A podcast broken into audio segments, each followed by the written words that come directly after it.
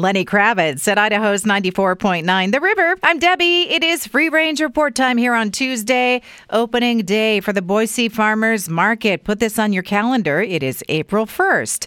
Scientists say they found a way to create stronger biodegradable plastics by adding cream of tartar. That's a kitchen thing, right? For stabilizing egg whites and also making the super chewy snickerdoodles. French onion soup, which restaurants serve it here in the Treasure Valley? The people crowdsourcing that answer online say that Applebee's has it and it's the best.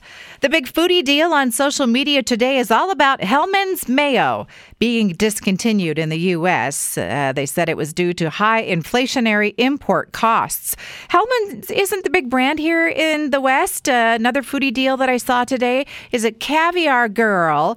Martha Stewart is claiming she does not know what queso dip is. How about some ranch dressing for breakfast? Well, I hadn't thought of that before, but it is trending. And you guys know I love ranch dressing.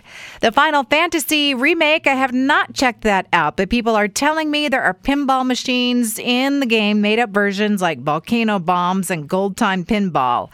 Costco is selling an axe throwing setup.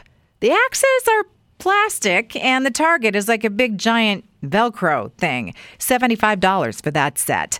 I saw a special keychain bob that is marketed to get rid of static electricity, like just touch it to your car before you touch the handle to get in. I don't. I just used to use the sleeve on my shirt. I think that works, right? And a wristwatch that is like a Tamagotchi. Remember those little toys? But the little pet inside the wristwatch is alive, and you have to feed it for your watch to keep working. It is slime mold.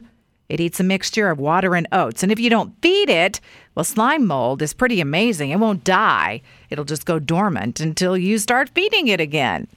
That's a wrap on the Free Range Report tonight. Past editions at riverboise.com, riverevenings.com, and on Apple Podcasts.